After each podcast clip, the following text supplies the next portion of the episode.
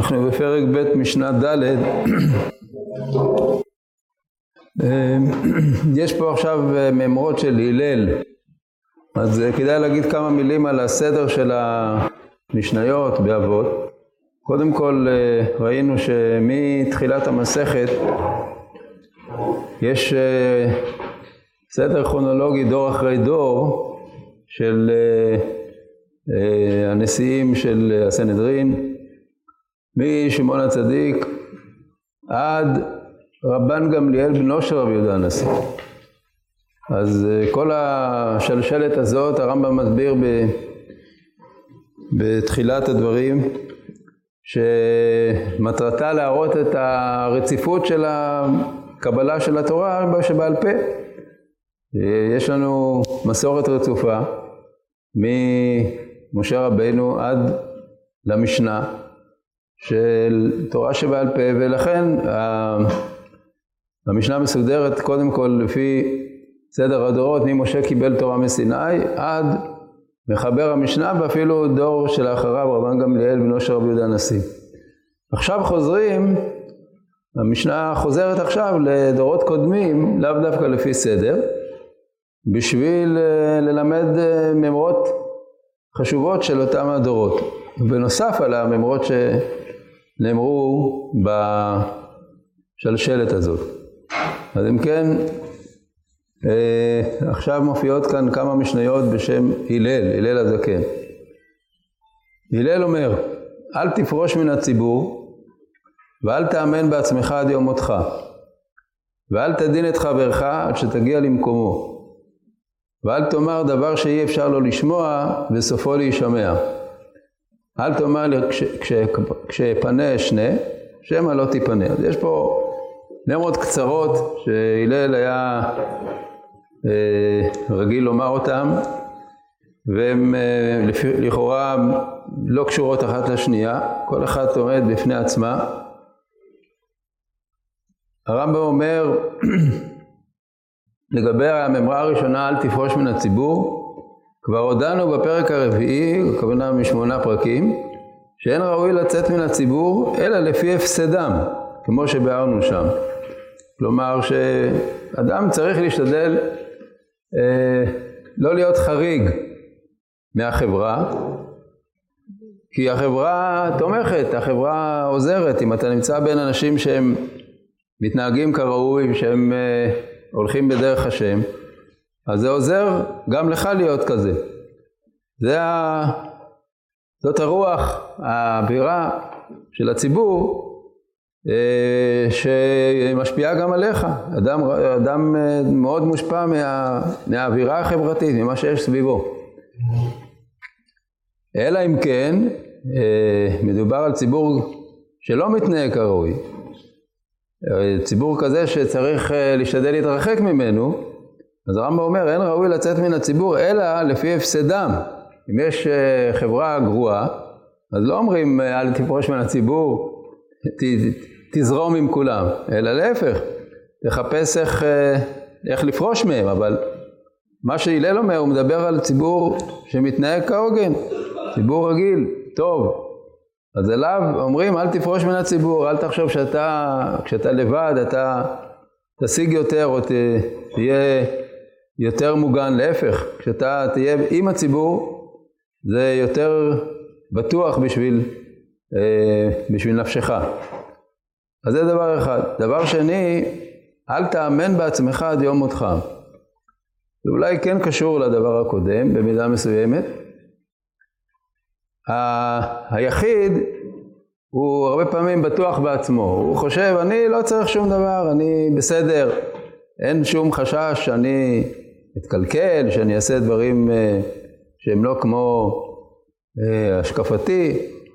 אז הלל אומר לנו פה דבר מאוד חמור, שלא להאמין, אל תאמין בעצמך עד יום מותך. חז"ל אומרים, הגמרא אומרת בקידושין, שהיה בישראל מי שהיה כהן גדול ושימש בכהונה גדולה עשרות שנים, ובסוף ימיו הוא הפך להיות צדוקי. כלומר, הוא התפקר בדעותיו בסוף ימיו, אחרי שעשרות שנים הוא היה כהן גדול. אז זה הגמרא מביאה כדוגמה לעניין הזה של אל תאמן בעצמך עד יום מותך. והרמב"ם אומר שזה לא רק לגבי השקפות, אלא גם לגבי מידות. אומר הרמב"ם, ואמר שהאדם, אף על פי שהושגה לו תכונה מעולה בנפשו והתחזקה, אל יסלק ידו מלכפול מעשה הטוב כדי להוסיף לה חיזוק. ואל יבטח ויאמר זו מעלה שכבר הושגה ואי אפשר שתסור, כי אפשר שתסור. והוא אומרו עד יום מותך. זה מדבר כמובן על מידות, שעל זה הוא אמר הרי שהדרך לקנות מידות זה על ידי זה שחוזרים שוב ושוב על המעשים המאפיינים את התכונה, את המידה הזאת. האדם לא יכול להיות בטוח בעצמו ולהגיד, טוב, אני כבר עבדתי על עצמי, אני כבר uh, תיקנתי את המידה הזאת. למשל, אם זה מידת הגאווה, לאחרונה למדנו בפסילת ישרים על גאווה. יש איזה סיפור, סיפור ששמעתי פעם, מעשה שהיה ב, בירושלים, היה איזה כינוס של uh, ראשי ישיבות ורבנים בעניין, uh, בעניין מסוים. ענייני ציבור, ואחד הדוברים אה, קם ואמר, תראו, אני כבר אדם זקן, אין לי נגיעות, אני, מה שאני אומר לכם, אני אומר לכם דברים אה, לשם שמיים, דברים שהם יכולים לסמוך עליהם.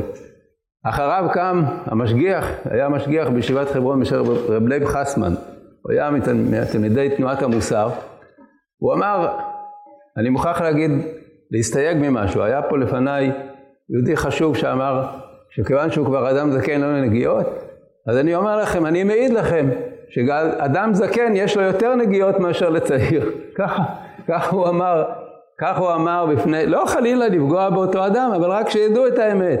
שזה לא שמישהו אדם זקן, הוא כבר, יש לו כבר, הוא כבר קנה את המידה הטובה, אז הוא ודאי כבר לא יהיה גאוותן, הוא ודאי כבר לא יהיה בעל תאווה. לא, דווקא יש אנשים שבזקנותם הם, הם עוד צריכים הרבה לתקן את המידות האלה שהם כבר כאילו אה, התגברו עליהן. אז הרמב"ם אומר את זה בפה מלא.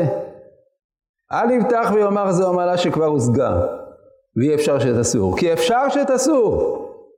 נדמה לך שאתה כבר לעולם לא תהיה בעל תאווה, לעולם כבר לא תהיה בעל גאווה. לא, צריך להמשיך לעבוד על מידות עד יום מותך.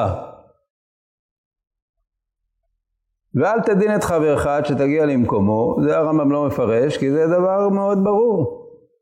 בן אדם אה, אוהב לבקר את, את ההתנהגויות של אחרים, אז הוא אומר, לפעמים בן אדם שמתנהג באופן שהוא לא נראה לך, אל תדון אותו עד שתגיע למקומו, דהיינו תהיה באותו מצב שלו, עם הנתונים שיש לו, עם הבעיות שיש לו, ונראה איך אתה תתנהג. אל, ת, אל תבקר בן אדם שאתה לא יודע מה אה, כל התנאים והסיבות שגורמות לו להיות כפי שהוא. ואחר כך יש ממרה שצריך להבין אותה שהיא אה, לא, לא מספיק ברורה. אל תאמר דבר שאי אפשר לו לשמוע וסופו להישמע. את זה הרמב"ם מסביר. דבר שאי אפשר לו לשמוע הוא שיהיה פשט הדברים רחוק ונפסד. ואם ייטיב להתבונן בהם, יראה שהם דברים נכונים. והזהיר מזה האופי מן הדיבור. כי אומר, אל יהיו דבריך צריכים פירוש רחוק והתבוננות רבה ואז יובנו. זה דבר שהוא אה, מוסר חשוב מאוד. הר, הרבה פעמים אנשים אומרים איזה אמירה שהיא נשמעת תמוהה, היא נשמעת משהו שהוא קיצוני מדי, או אה, מרחיק לכת, או... אחר כך אתה שואל אותו, מה, כבודו התכוון כך וכך? הוא אומר, לא, אני לא התכוונתי כך וכך, התכוונתי אחרת. אל תדבר בצורה כזאת. כשאתה אומר דברים שאי אפשר לשמוע אותם, כלומר שהם תמוהים, הם לא מובנים, אז אל תסמוך על זה שאחר כך אפשר יהיה לפרש את זה ולהבין את מה שהתכוונת. תגיד דברים שאפשר להבין אותם כמות שהם, דברים ברורים. כמובן הוא מדבר על על אדם שמדבר בפני ציבור, בפני אחרים, והוא צריך לדעת שכל דבר שהוא אומר יכול להתפרש לא נכון אם הוא לא אומר אותו בצורה ברורה. תגיד בצורה ברורה שלא יצטרכו פרשנות בשביל להבין מה שהתכוונת. והדבר האחרון, אל תאמר כשאפנה אשנה, שמא לא תיפנה. טוב, זה דבר שכל אחד מבין. הרמב"ם מסביר כשאפנה, כשיהיה לי פנאי מזה העסק. וזה על דרך מה שקדם מציווי שמאי חברו, עשה תורתך קבע. אל תגיד, טוב, עכשיו יש לי דברים אחרים יותר חשובים לעשות, עכשיו אני צריך לדאוג לפרנסה, עכשיו אני צריך להרוויח, עכשיו אני אקח, עכשיו אני אקח. יהיה לי זמן, אז אני אקדיש זמן ללימוד. יש הרבה אנשים שרוצים ללמוד, אבל אומרים, כשאני אצא לפנסיה אני אלמד, או כשאני אה, אצא לחופש, או כשאני אלמד בשבת, ותמיד דוחים לזמנים שאז יהיה לי זמן. אומר לנו הלל, אל תאמר כשאפנה שני, שמא לא תיפנה. אם אתה סומך על הזמן העתיד, הזמן העתיד הזה יכול להיות שהוא בכלל לא יהיה לך פנוי. יש לך עכשיו אפשרות ללמוד, תנצל אותה. על אחת כמה וכמה שזה אמור לגבי צעירים, שיש להם עכשיו ההזדמנות של שנים שהם פנויים בהם, שבאמת הם פנויים בהם, ויכולים להקדיש את הזמן ללימוד. אל תסמוך על זה שכשאני אצא ואלמד באיזה מקצוע או משהו אחר, אז אני אמצא לי זמן ללמוד. לא, אז אולי לא יהיה לך זמן. עכשיו יש לך זמן, תלמד עכשיו.